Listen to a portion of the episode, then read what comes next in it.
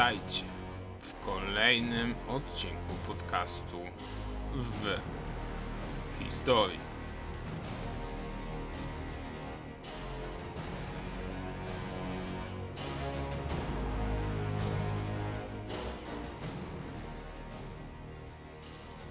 Witam wszystkich serdecznie.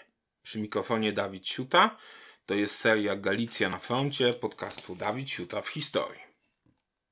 Dziś obiecałem Wam, że pochylę się nad losami Galicji jeszcze przed wybuchem I wojny światowej. Więc szybka powtórka z poprzedniego odcinka. Będę opowiadał o całej Galicji, bo w kontekście I wojny światowej nie ma sensu dzielić jej na mniejsze regiony i zajmować się tylko Beskidem Niskim czy Beskidem Sądeckim. Za dużo się działo i nie unikniemy przechodzenia na inne rejony, nawet jeśli skupimy się w narracji tylko na jednym. Tak to przynajmniej wygląda w mojej opinii. Czy tak jest na pewno? Nie wiem. Posłuchajcie kilku odcinków, a sami wypracujecie sobie swoje zdanie. Na początku może zdiagnozujmy pacjenta. Czym była Galicja, która w latach I wojny światowej pogrążyła się w pożodze, o której chcemy mówić? Najprościej mówiąc, była jednym z krajów koronnych, czyli takich ala prowincji monarchii Habsburgów, później nazywanej państwem austro-węgierskim. Swym obszarem Galicja obejmowała dzisiejsze województwa małopolskie, podkarpackie, sporą część lubelskiego oraz ziemię zachodniej Ukrainy z Lwowem, Tarnopolem i Stanisławowem. Swą nazwę Kraj ten wziął od średniowiecznego miasta Halicz, a po dziś dzień widoczne jest to na przykład w języku ukraińskim, gdzie Galicja to Hałyczyna, czy języku łemkowskim. A Łemkowie mówią na Galicję Halyczyna. Teren ten znalazł się pod panowaniem Habsburgów już w drugiej połowie XVIII stulecia jako zdobycze terytorialne zabrane Rzeczpospolitej obojga narodów, czyli tamtemu, tamtejszemu państwu polskiemu. Jako, że Galicja była częścią silnie scentralizowanej monarchii habsburskiej, podlegała władzy dworu wiedeńskiego i przez pierwsze stulecie była zarządzana absolutystycznie, tak jak zarządzana była cała Austria. To właśnie cesarz miał pełne prawo decydowania o losie tych terenów. Trochę zmieniło się to w drugiej połowie XIX stulecia, kiedy to ziemię te zaczęto nazywać nazwą Królestwa Galicji i Lodomerii, a po roku 1867 ustanowiono dla Galicji odrębny rząd prowincjonalny. Jak żyło się w Galicji w tamtym okresie, na przełomie XIX i XX wieku? Słowo ciężko chyba najlepiej określa tamte warunki powszechna bieda i przysłowiowa już nędza galicyjska, e, połączone z zacofaniem, szerzyły się na terenie całej prowincji, czyniąc ją w sumie jedną z najuboższych, nie tylko w skali całego cesarstwa austro-węgierskiego, ale w ogóle w skali całej Europy.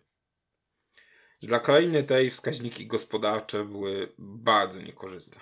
Warunki bytowe były mierne, ale też stale się obniżały. Staroświeckie i przestarzałe metody stosowane w rolnictwie, mm, które gdyby połączyć je z rosnącymi wciąż wskaźnikami demograficznymi, często prowadziły do klęsk głodu, a to tylko podwyższało już i tak wysoki wskaźnik śmiertelności. Galicja na przełomie XIX i XX wieku miała też najwyższy w Europie wskaźnik umieralności niemowląt i dzieci oraz jedną z najniższych w ogóle na całym świecie średniej długości życia. Sytuacja statystycznego mieszkańca Galicji była więc naprawdę ciężka. Na ogół taki statystyczny Kowalski, który zamieszkiwał jakieś wsie nieopodal Lwowa czy Krakowa, musiał zadowolić się stosunkowo niską wartością kaloryczną posiłku i to złożonego głównie z produktów niskiej jakości, zwłaszcza produktów zbożowych. E, niskie były też dochody per capita tej najbiedniejszej części społeczeństwa, a przecież to ona stanowiła największy odsetek mieszkańców tej prowincji.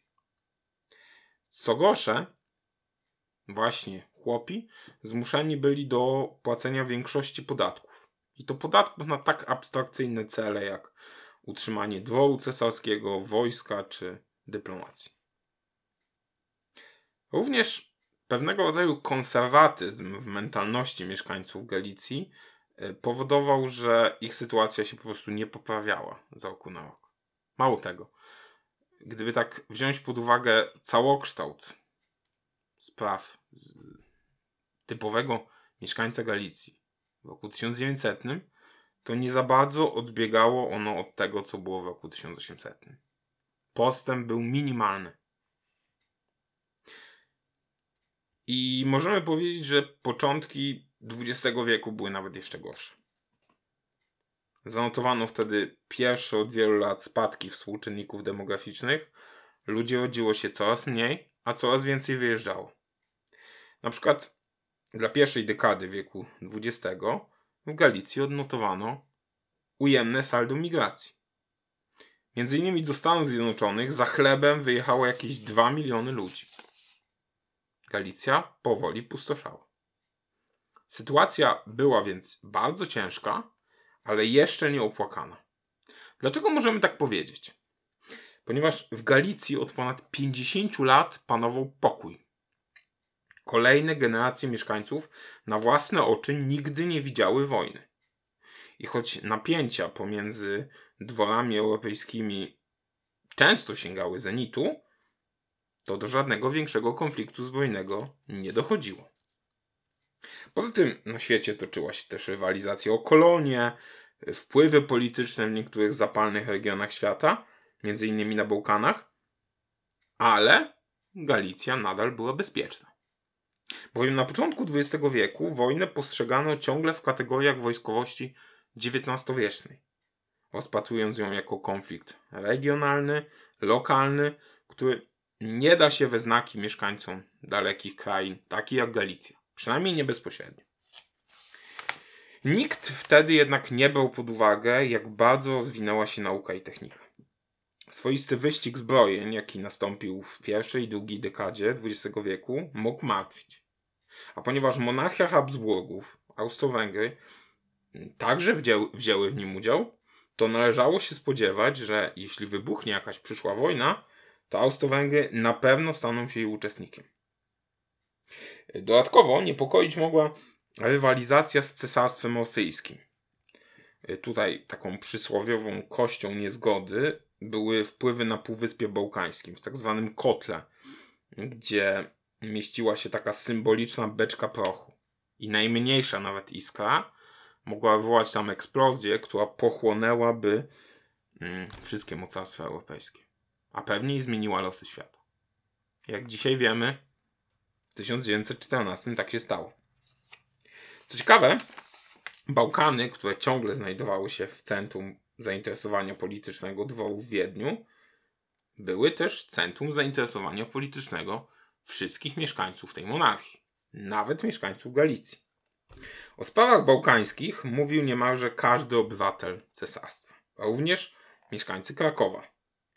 Do, od ministrów wojskowych, dyplomatów, inteligencję, mieszczaństwa, a czasem na chłopstwie nawet skończywszy. Wyrazem takiego zainteresowania były choćby artykuły, które ukazywały się w młodej jeszcze prasie.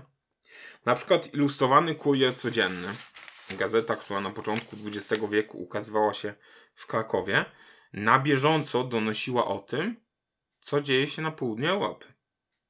Początkowo te informacje z Półwyspu Bałkańskiego pojawiały się w formie takich telegraficznych skrótów, migawek, gdzieś na odległych stronach gazety, ale z upływem lat stały się obecne w każdym numerze ilustrowanego kuriera i trafiały na pierwsze strony każdego z numerów.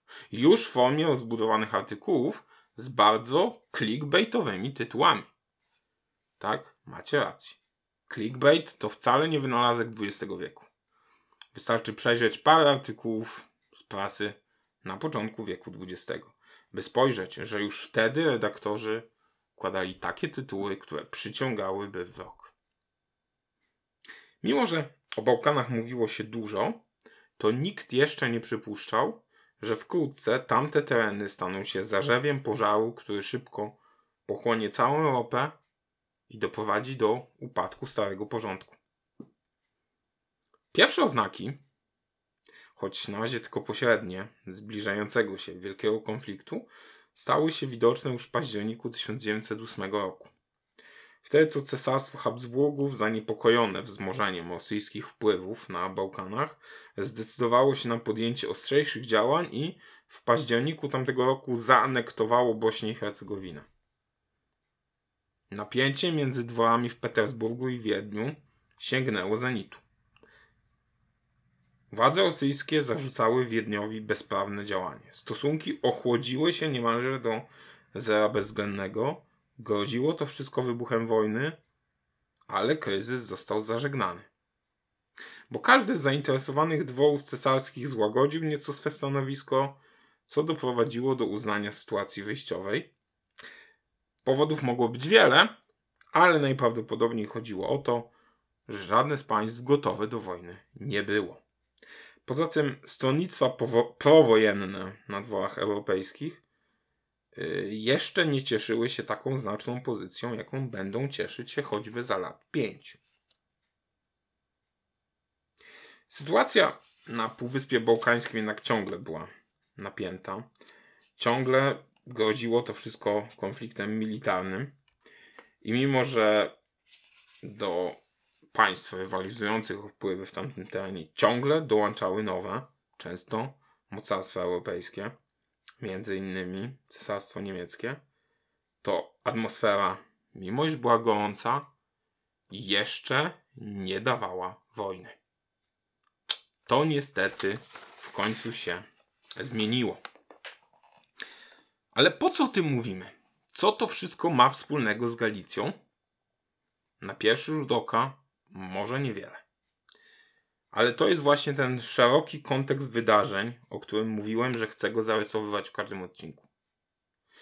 Moim zdaniem ten kontekst jest niezbędny, żeby poznać dziej jakiegoś regionu i robić to w miarę wnikliwie i poprawnie. Bo może konflikt w Bośni niewiele miał wspólnego z życiem przysłowiowego Kowalskiego z Galicji, ale tutaj żyło się tymi sprawami. A przynajmniej w miastach, ponieważ codziennie na ten temat dużo pisała prasa, jak już mówiliśmy.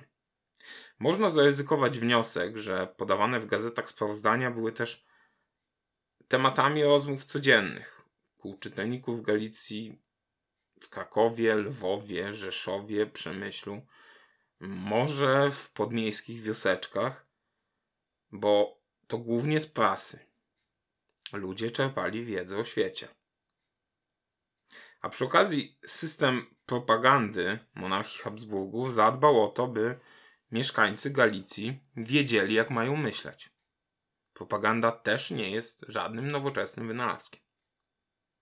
Dodatkowo jeszcze administracja państwa Habsburgów zadbała, żeby właściwie zidentyfikować wroga.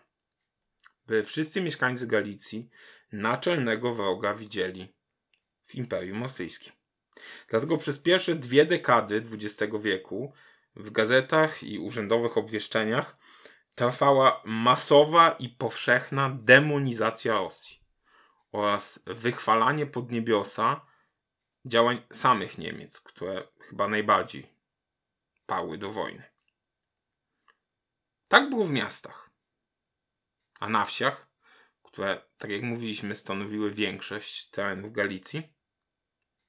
Tutaj było zupełnie inaczej. Tylko niewielki odsetek ludzi słyszał o wielkiej polityce. Y, to, co najczęściej czytali ludzie, którzy w ogóle opanowali sztukę czytania, to Pismo Święte i książeczki do nabożeństw. Tutaj na wsiach żyło się po prostu spokojniej. I to nie ulega wątpliwości bo największym zmartwieniem mieszkańców wsi galicyjskiej w 1914 roku był zimny maj, który zwiastował słabe zbiory, a nie nadciągająca wojna europejska. I właśnie w takiej atmosferze nadszedł ten tragiczny dzień 28 czerwca 1914. Ale o tym, co stało się później, opowiem już w kolejnym odcinku Galicja na froncie, na który już teraz serdecznie zapraszam. Mówił do Was Dawid Siuta. Pozdrawiam serdecznie.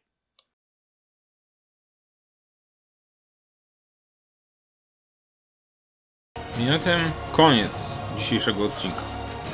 Mam nadzieję, że się spodoba. Dlatego daj mi znać, co o nim myślisz. Napisz też, jeśli nie zgadzasz się z którąś z moich tez i chcesz o niej podyskutować. A może masz ochotę zaproponować mi temat do omówienia w przyszłości? Też możesz mi o tym napisać. Zachęcam Cię też do subskrypcji kanału, wtedy nic się nie ominie, a mi dasz motywację, żeby starać się jeszcze bardziej. I do usłyszenia w kolejnym odcinku.